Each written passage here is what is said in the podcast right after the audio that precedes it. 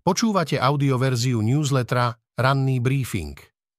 Prehľad najdôležitejších správ zo 6. decembra 2023 pripravil Michal Deliman. Tento text načítal syntetický hlas, z tohto dôvodu môže mať menšie nedostatky. Z domova Fico, Pellegrini a Danko prepisujú právny štát – končí špeciálna prokuratúra, Čurilovci prídu o ochranu. Slovenská noc dlhých nožov, keď vláda Vladimíra Mečiara odstavila na jednom rokovaní parlamentu desiatky nepohodlných ľudí z dôležitých funkcií, sa po 29 rokoch opakuje. Vláda Roberta Fica schválila na jedinom rokovaní bez verejnej diskusie zásadné zmeny právneho štátu na Slovensku. Výsledkom sú na jednej strane opatrenia proti nepohodlným vyšetrovateľom NAKA a špeciálnej prokuratúre a na druhej strane miernejšie tresty odsúdeným a stíhaným ľuďom, ktorých títo prokurátori a policajti vyšetrovali. Kabinet schválil zrušenie úradu špeciálnej prokuratúry, jej prokurátori budú priamo podriadení generálnemu prokurátorovi Marošovi Žilinkovi, ktorý do viacerých kauz vstúpil rušením obvinení a postupy špeciálnej prokuratúry kritizoval. Ministrovi vnútra Matúšovi Šutajovi Eštokovi sa zároveň otvára cesta na dokončenie čistiek v polícii. Vláda totiž schválila aj zmeny v zákone o oznamovateľoch protispoločenskej činnosti, ktorý ponovom znemožní, aby tento inštitút poskytoval ochranu policajtom. Naplnenie najhoršieho scenára. Poslanci Hnutia Slovensko začínajú zbierať podpisy potrebné na zvolanie mimoriadnej schôdze Národnej rady, na ktorej by chceli vysloviť nedôveru vláde. Progresívne Slovensko zasa hovorí o naplnení najhoršieho scenára. Šéf Hnutia a podpredseda parlamentu Michal Šimečka avizoval podanie ústavnej sťažnosti. Mimovládky sa obrátia na Eurokomisiu, neziskové organizácie sa pre kroky vlády plánujú obrátiť na Európsku komisiu. V otvorenom liste vyjadrujú obavy z ohrozenia stability demokracie a právneho štátu. Brusel varuje Slovensko, Európska komisia požiadala Slovensko, aby nepokračovalo v novelách trestného zákona a zrušení úradu špeciálnej prokuratúry s tým, že tieto návrhy treba dôkladne zvážiť. Eurokomisia bude k Slovensku ráznejšia. Čistky v polícii aj rušenie obvinení cez paragraf 363 generálnym prokurátorom Marošom Žilinkom sťažujú premiérovi Robertovi Ficovi obhajobu jeho plánov na zrušenie špeciálnej prokuratúry pred Európskou komisiou. Tvrdí to bývalý sudca súdneho dvora Európskej únie Daniel Šváby. Ten by sa zaoberal prípadnou žalobou Európskej komisie na Slovensko. Stanovisko špeciálnych prokurátorov Prokurátori úradu špeciálnej prokuratúry sa ohradili voči vyjadreniam dekana právnickej fakulty UK Eduarda Burdu, ktorý odporúča ministerstvu spravodlivosti zrušiť ich úrad. Presme Burda uviedol, že existencia špeciálnej prokuratúry je potenciálnym kriminogénnym faktorom. V stanovisku uviedli, že sa nebránia kritike, no tá by mala byť založená na faktoch. Sekerov a bagrom na právny štát – Robert Fico ani neskrýva, že mohutná zákonodarná aktivita nemá iný cieľ, ako odstrániť celkom konkrétnych ľudí v pomerne malom počte. Je len zvláštnou zhodou okolností, že sú to práve ľudia, ktorí vyšetrovali trestnú činnosť našich ľudí, píše Nataša Holinová. Demontáž s nádychom revanšizmu. Robert Fico naplno rozbehol demontáž právneho štátu, navyše spojenú s revanšizmom voči názorovým oponentom a nepohodlným úradníkom, umelcom, policajtom, prokurátorom či komukoľvek, kto sa štátnej moci znepáčil. Pre demokraciu sa stáva existenčnou naša schopnosť na jeho útoky reagovať, píše Jakub Filo. V krátkosti ďalšie správy z domova. Korupcia, podplácanie, legalizácia výnosu z trestnej činnosti alebo aj subvenčný podvod. Za všetky tieto ale aj mnohé ďalšie trestné činy budú ponovom hroziť nižšie tresty. Rozsiahle zmeny v trestnom zákone a trestnom poriadku, ktoré schválila vláda, zásadne menia systém trestania páchateľov na Slovensku. Po nástupe novej vlády, reorganizácii na ministerstvách aj útočných videách na sociálnych sieťach odchádzajú zo štátnych služieb kľúčoví ľudia, ktorí posledné roky bojovali proti hoaxom a ruskej propagande. Európska únia na projekt Slovensku poskytla viac ako 8 miliónov, teraz hrozí, že ich budeme musieť vrátiť. Vláda odvolala 33 prednostov okresných úradov, miesto nich menovala nových. Návrh predložilo ministerstvo vnútra. Z materiálov vyplýva, že noví prednostovia by mali do funkcie nastúpiť 15. decembra. Koaličné strany do funkcií posielajú svojich nominantov. Zo sveta. Guľka letela 9 sekúnd. Ukrajinský ostreľovač opísal rekordný zásah. Ukrajinský ostreľovač Vyacheslav Kovalský dokázal to, čo nikto pred ním. Na vzdialenosť 3800 metrov zastrelil v novembri ruského dôstojníka a prekonal svetový rekord. Teraz, mesiac po úspešnom zásahu, opísal detaily americkému reportérovi. Príslušníci ukrajinskej armádnej rozviedky SBU pozorovali skupiny ruských vojakov, ktorí rezali drevo pri Dnepri, ale ich hodnosti boli príliš nízke na to, aby na nich strieľali. Okolo poludnia sa však objavilo ďalších 5 vyššie postavených vojakov a obaja Ukrajinci sa pustili do práce.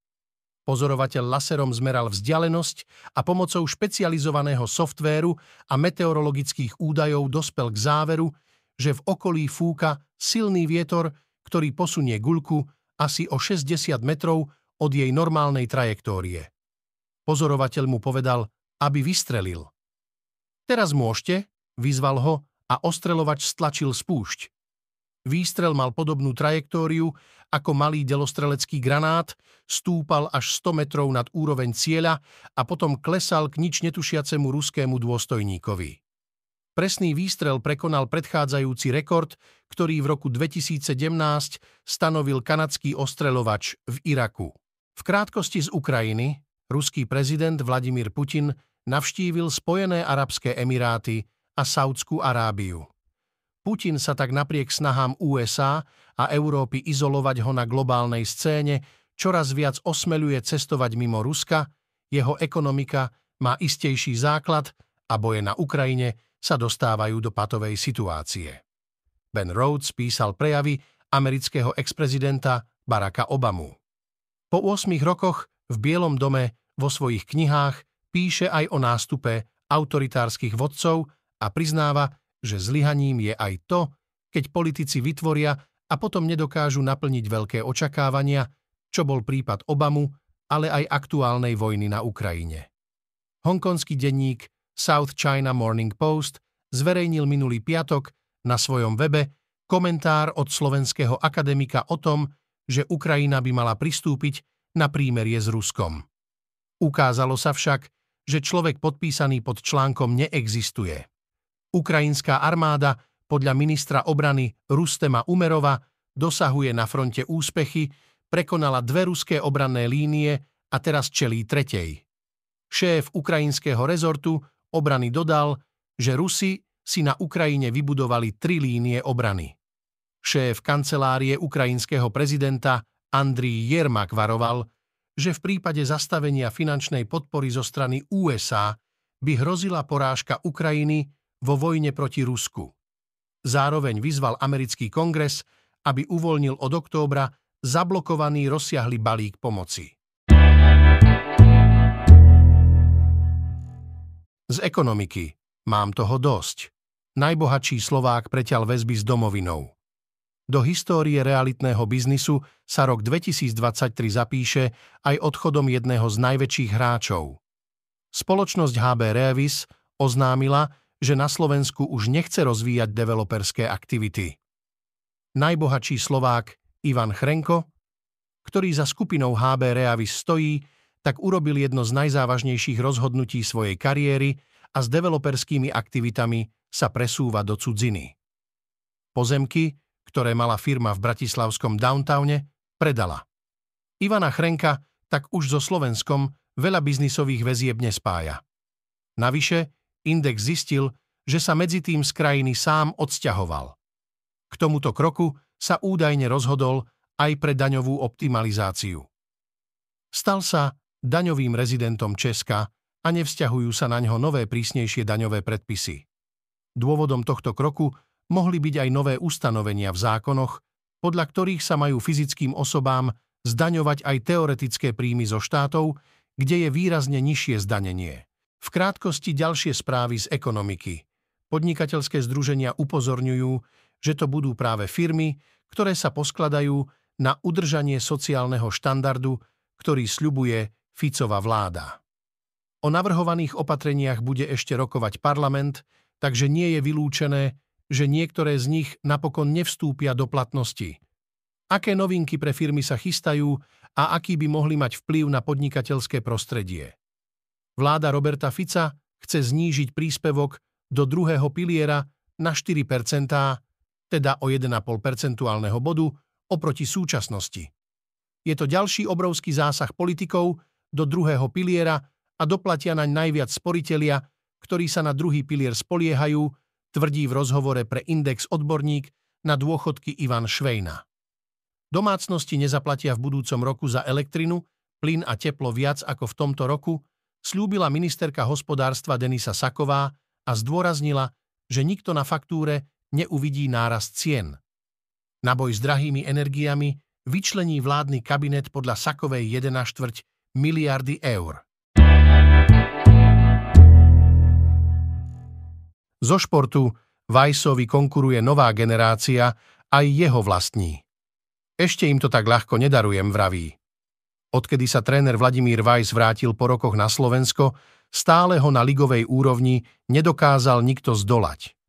Slovan Bratislava vyhral pod jeho vedením trikrát za sebou majstrovský titul a je na najlepšej ceste získať ďalší.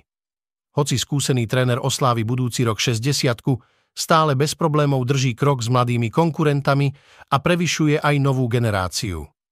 Platí to napriek tomu, že mu víťaznú sériu zastavil na čísle 10 práve Ružomberok pod vedením jeho bývalého zverenca Ondřeja Smetanu.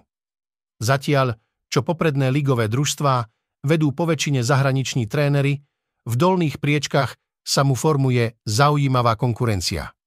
V Ružomberku má bývalého zverenca Smetanu, v Košiciach zase Jána Kozáka mladšieho, naopak Zlaté Moravce najnovšie vedie Michal Hyb, jeho bývalý asistent. Na teraz má však pre nich jasný odkaz. Myslím si, že tomuto mužstvu a klubu mám stále čo dať. Dokým budem vládať a dokým bude so mnou spokojnosť, dovtedy budem robiť. Raz ma nová generácia vytlačí, to je prirodzené, ale ešte nie. Ešte im to tak ľahko nedarujem. Ešte budem bojovať, hovorí Weiss s úsmevom. O rodine a vzťahoch. Začalo sa to nenápadným kašľom. Výsledkom bola rakovina, ktorá ohrozuje najmä mladých. Všetci jej hovorili, aký je veľký. Obrovský. Nádor, ktorý Barbare Lešingerovej našli na hrudníku, lekárov v istom zmysle udivoval. Nebola si istá, či sú jeho veľkosťou fascinovaní len z medicínskeho hľadiska, alebo či jej naznačujú, že jej situácia je veľmi vážna a treba rýchlo konať. Bola som vyplašená. Do toho som strašne kašľala a zhoršovalo sa to. Hovorí o jari tohto roka. Práve vtedy sa začali mesiace jej nového neplánovaného života.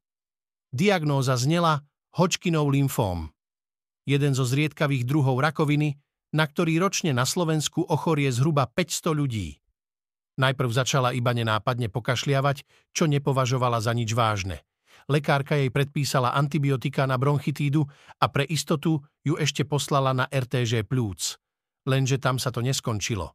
Nasledovalo CT a na ňom nečakaný nález. Ochorenie Lešingerovú šokovalo.